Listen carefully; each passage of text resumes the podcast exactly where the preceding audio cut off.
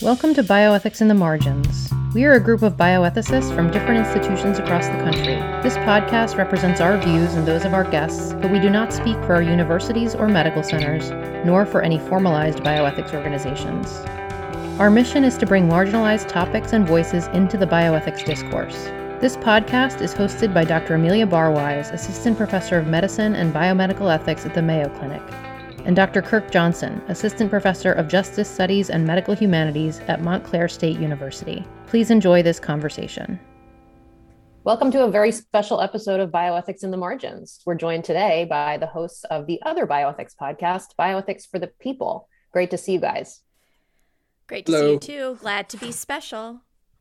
Well, thanks for having us, Bioethics in the Margins. We are Bioethics for the People.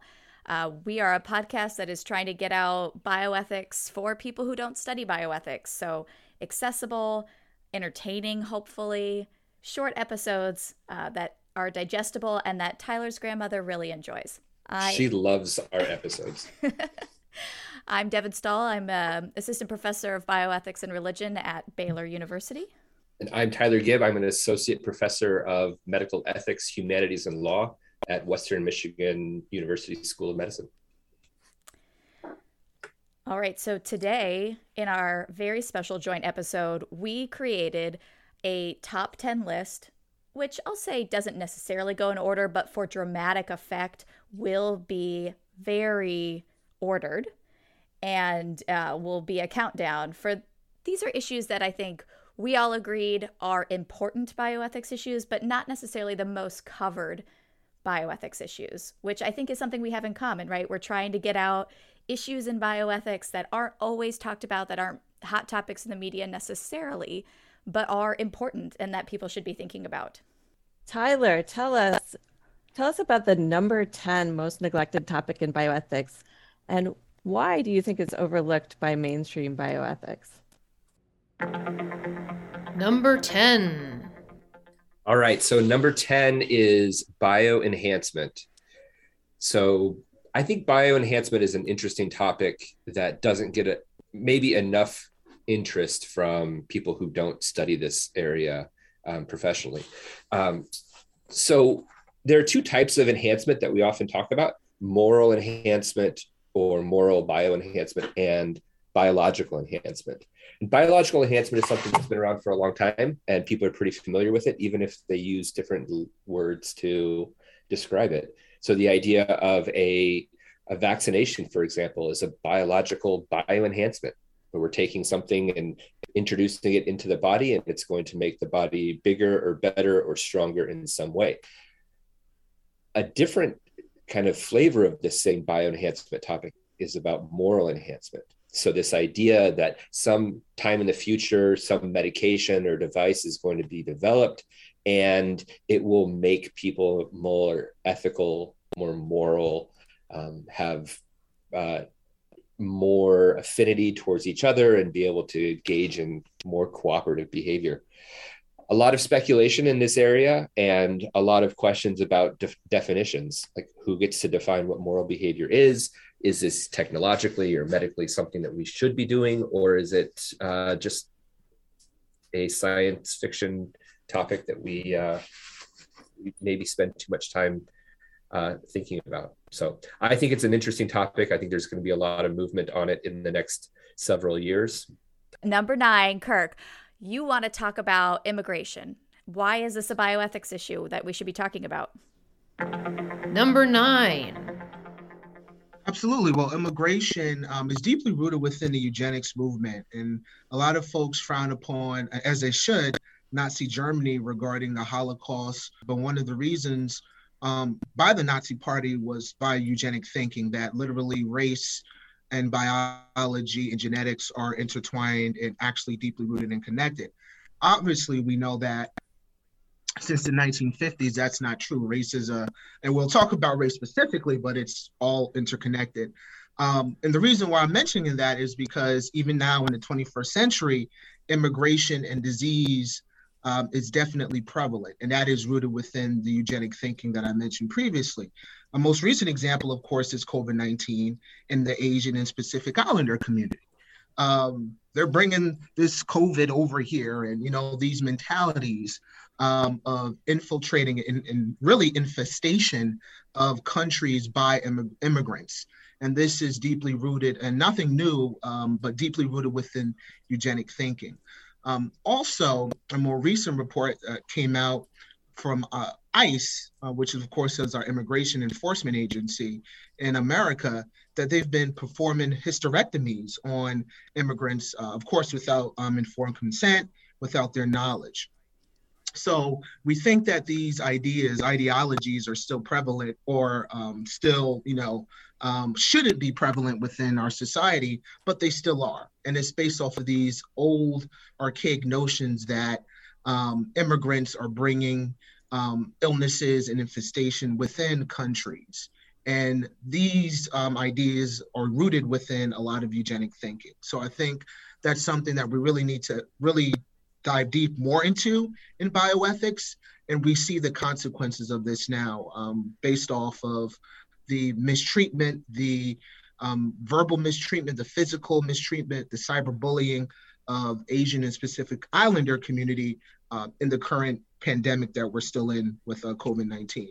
So something to think about. Number 8. All right, number 8 is CRISPR. So I know what you're thinking. Haven't we talked enough about CRISPR? So this is not something that has been totally neglected in bioethics because it's a fancy genetic engineering tool.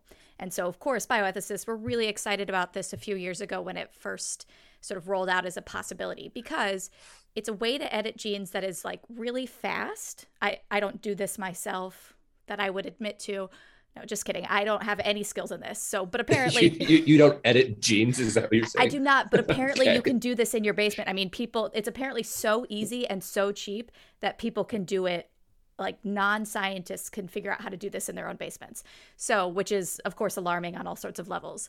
But we haven't been talking as much about it lately, but there's been huge like clinical trials that are going on, dozens of clinical trials right now for all sorts of things.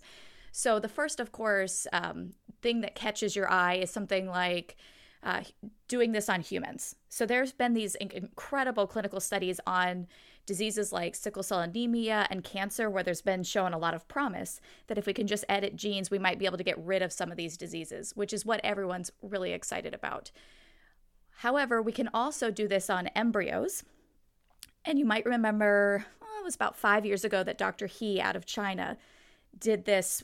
He edited the embryos of a couple girls to sort of prevent HIV transmission, which was met with this huge backlash against the scientific community, saying it was too soon to do that. We didn't really know what the effects were going to be, and he got in a lot of trouble for doing this.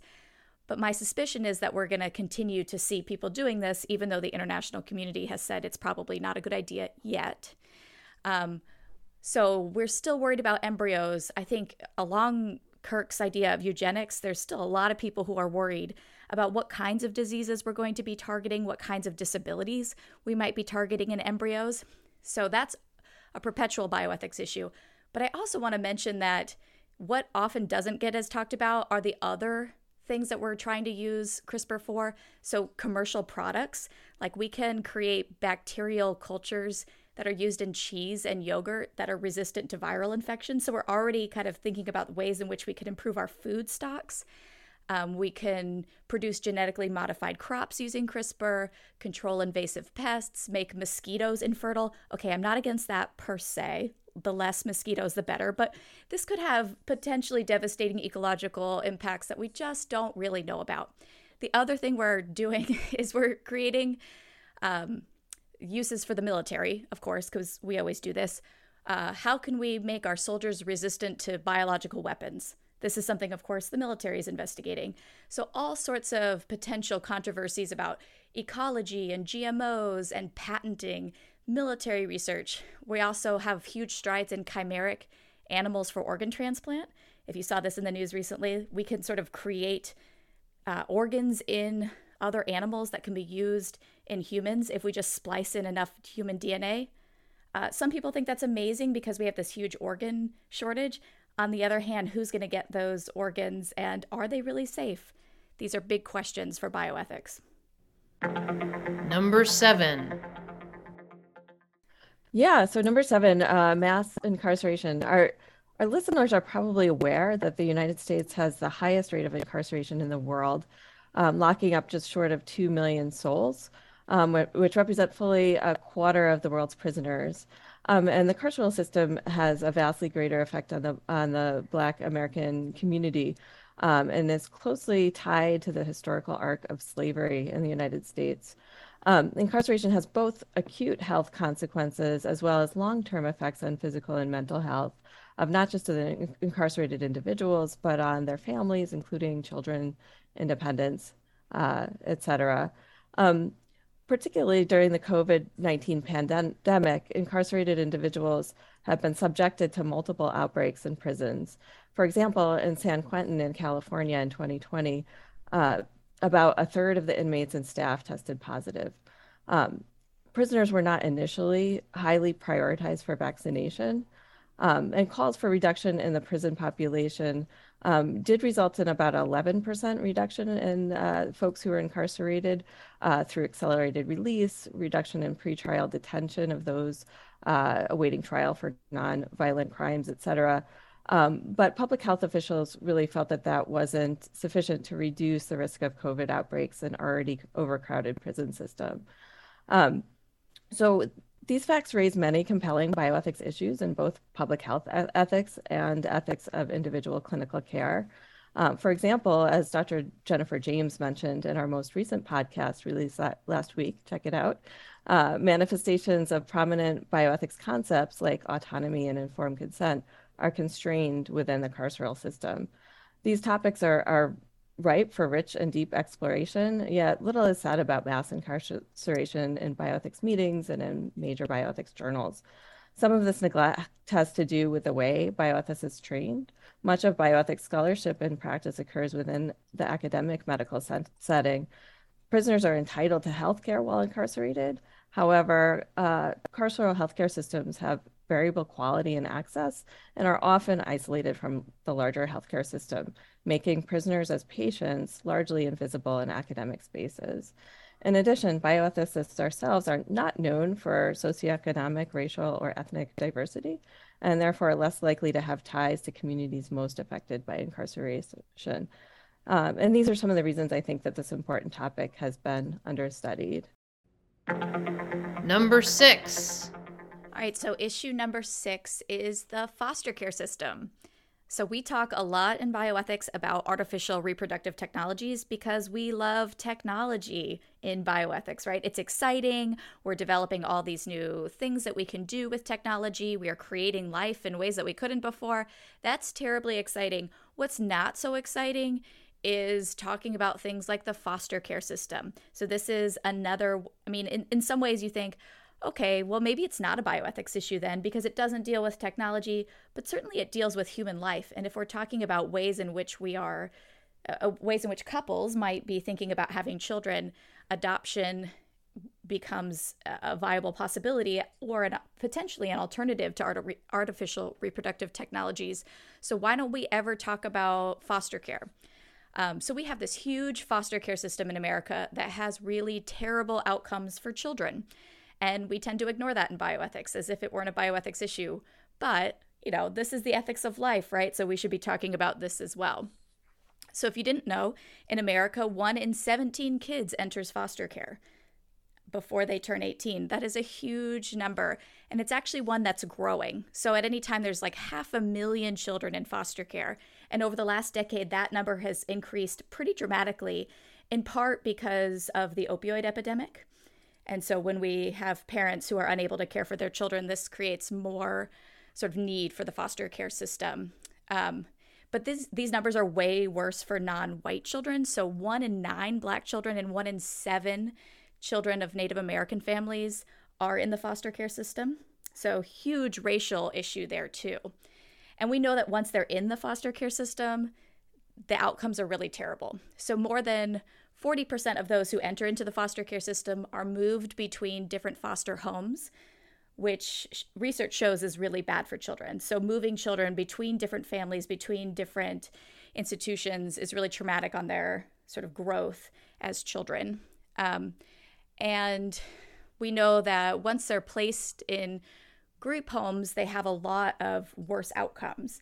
So kids who are in foster care, 50% of them won't graduate high school in time. 50%, that's just astounding to me.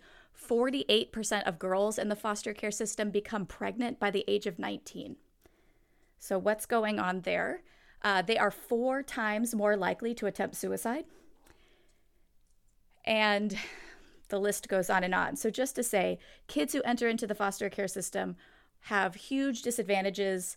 It's an underfunded system. It's something that we kind of ignore in bioethics, but to me seems like a huge bioethics issue. It's systemic, it's public health. How do we think about how to care for these children? And, you know, if we're ever advising clinicians to call CPS, what are the repercussions of that? What does it look like when we take children away from their families? And what does reunification really mean in those instances? So something I think we could be talking more about. All right, and then number 5, Nicolle, what's our number 5 issue? Number 5. Number 5 is income inequality. You know, there's probably no bigger social determinant of health than poverty. When I'm teaching about social determinants of health to my students, one of the things we do to sort of drive home the point is first we go over 5 traditional tips for health. You know, have a healthy diet, exercise, get regular checkups.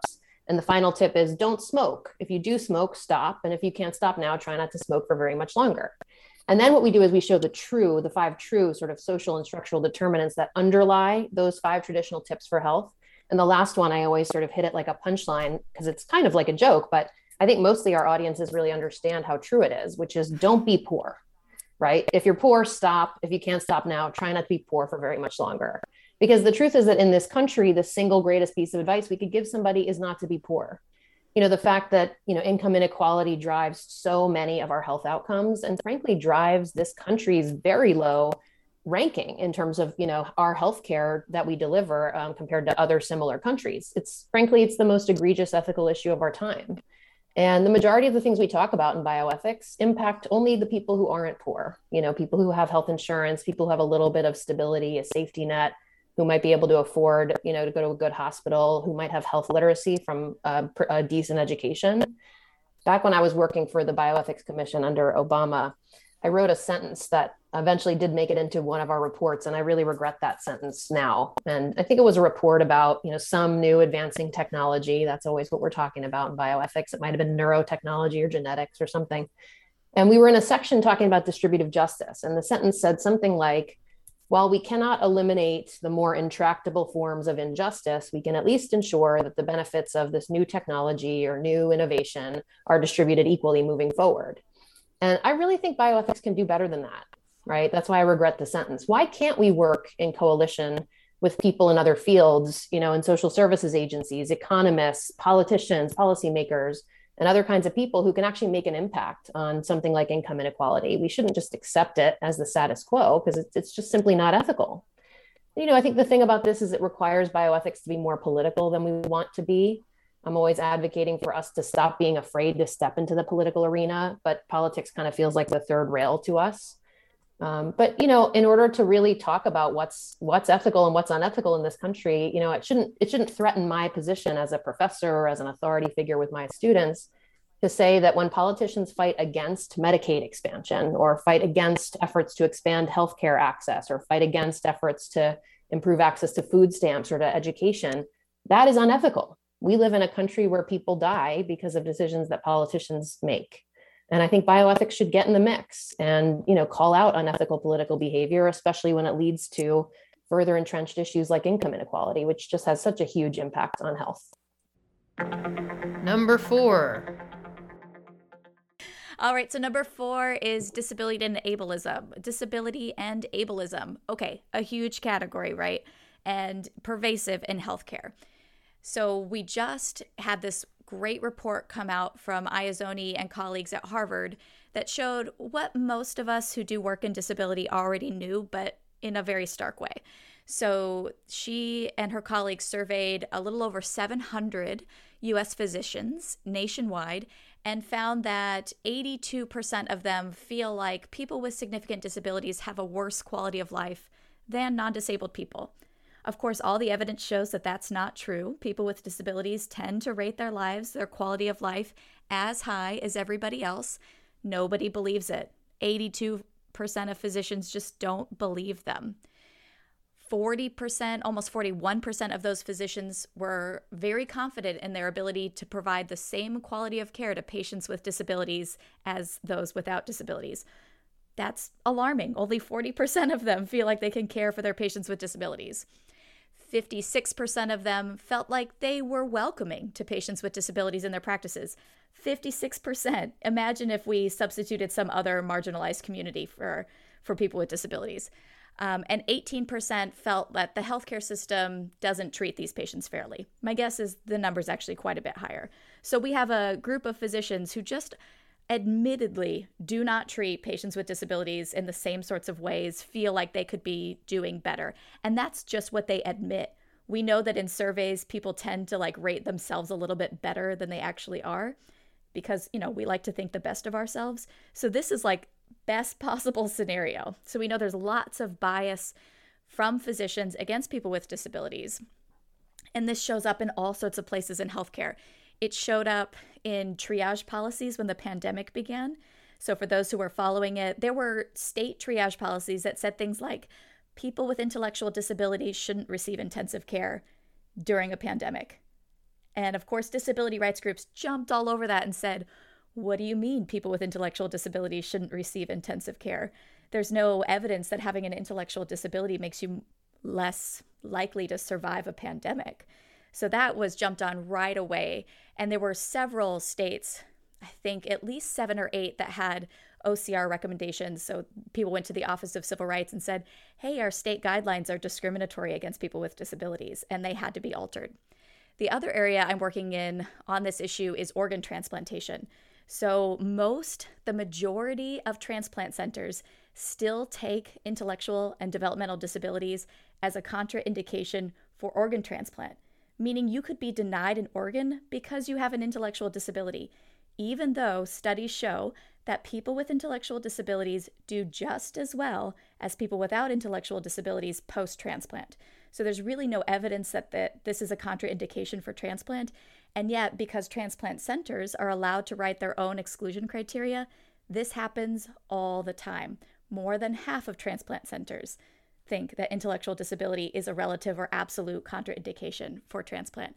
And this is something I know that a lot of disability advocates are working on right now. So how do we get fair and equal access to scarce resources when people have all these biases against people with disabilities in our healthcare system?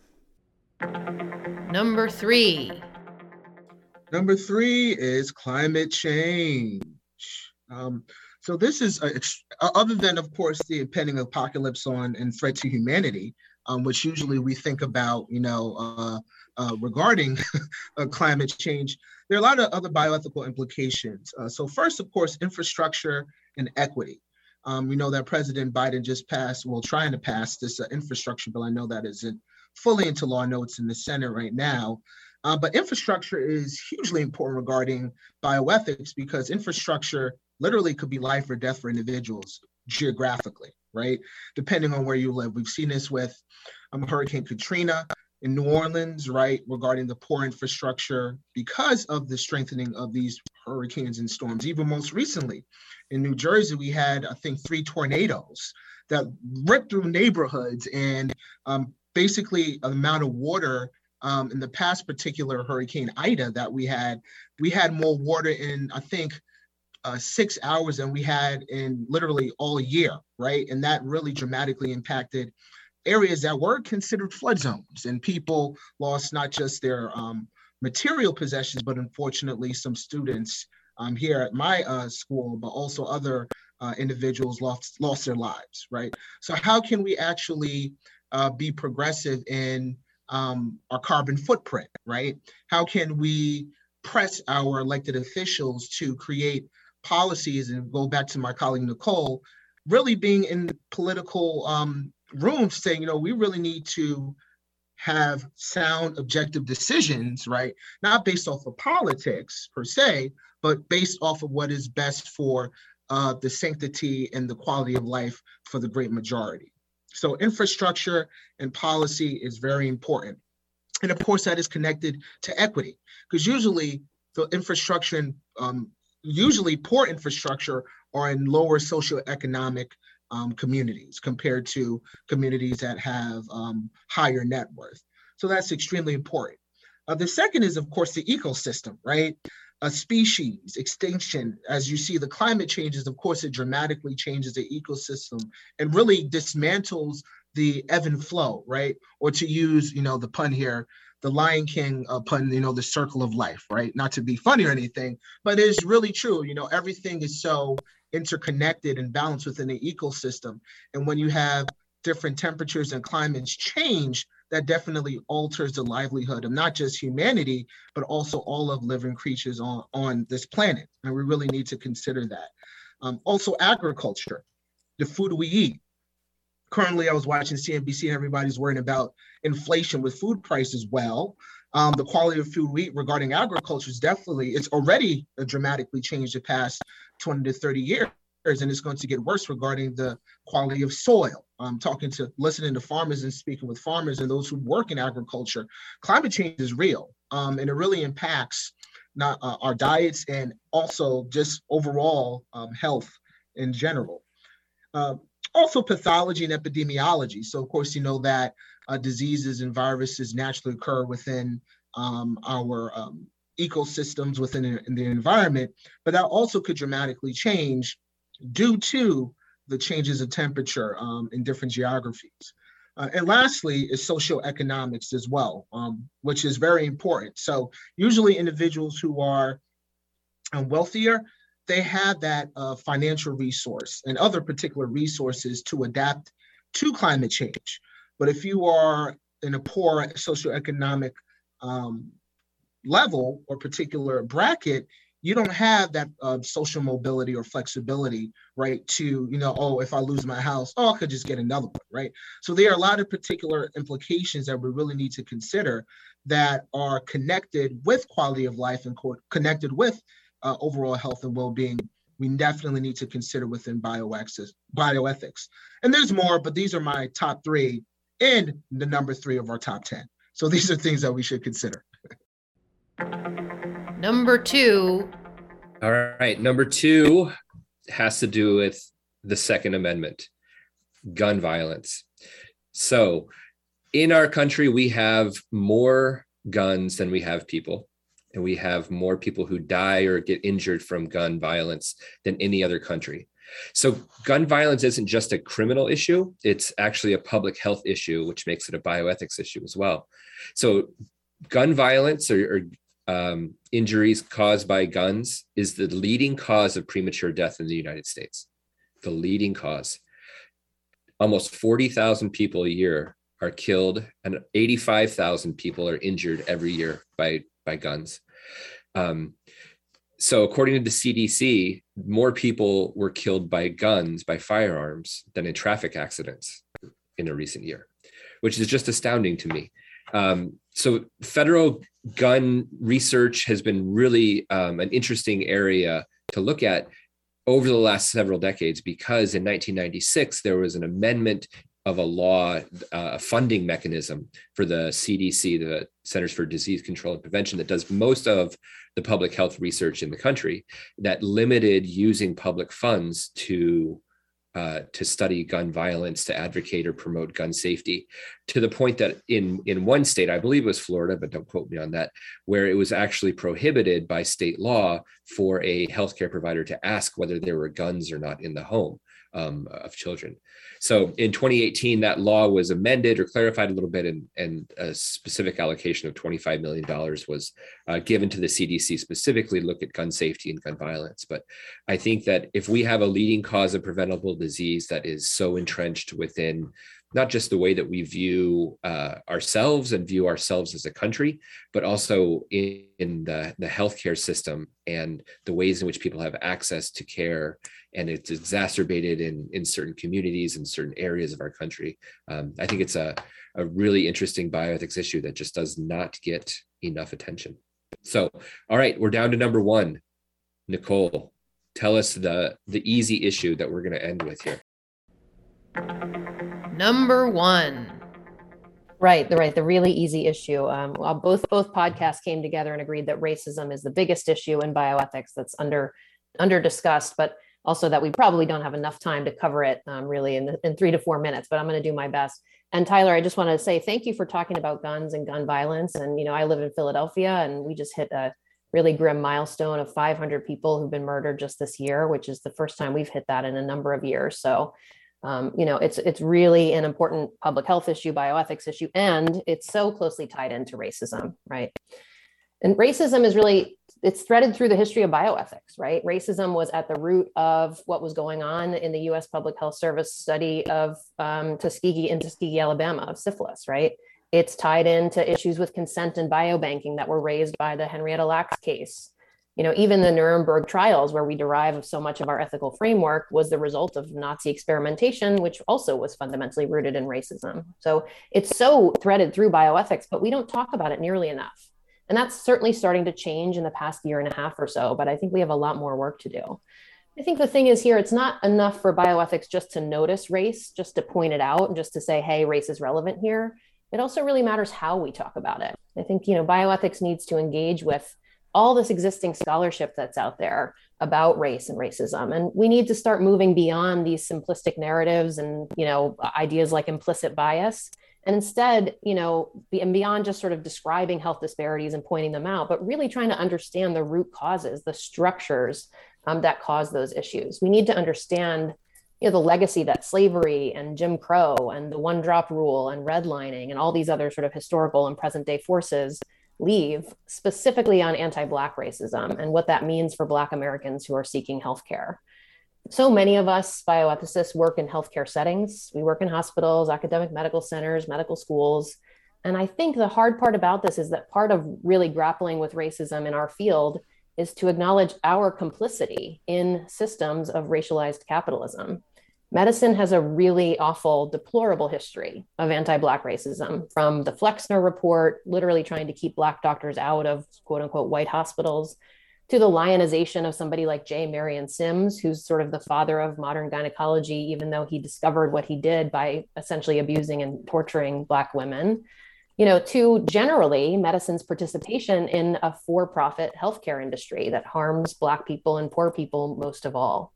And I think, you know, as I talked about in my previous answer, unfortunately, this is going to come down to politics, right? Bioethics has avoided politics, but it's no longer acceptable to do so. We have to be advocates. We have to push back against what we know is unethical. That requires engaging with political questions like, you know, which politician is going to expand Medicaid and which one's going to cut its funding? Which politician wants to censor important conversations about our nation's history and structural racism by banning, quote unquote, critical race theory? And which actually want us to have that discussion in our schools? Which politicians want to gerrymander and limit the voting power and civic engagement of Black Americans, and which ones want to empower them? You know, it's not enough to just recruit more diverse bioethics scholars, although we certainly need to do that. And it's not enough just to publish more papers in our mainstream bioethic journals about race and racism, although we should do that too. We also have to engage with this broader societal and cultural and political environment as it relates to medicine and science. And I think if we're unwilling to do that, then we are failing to grapple with the most egregious ethical issue of our time. Preach, preach, preach. We'll solve most of these within the year, right? Right. We'll have a new top 10 list next year. Perfect. Right, yeah. Exactly. Yeah. Thank you for listening to another great conversation on bioethics in the margins. This podcast is hosted by Amelia Barwise and Kirk Johnson. Our producer is Elizabeth Chuang. Our editor is Nicolle Strand. Our theme music was written and produced by Pablo Cuartas, and we are grateful for the assistance of Wendy Jung and Benjamin Foster. Join us again next time.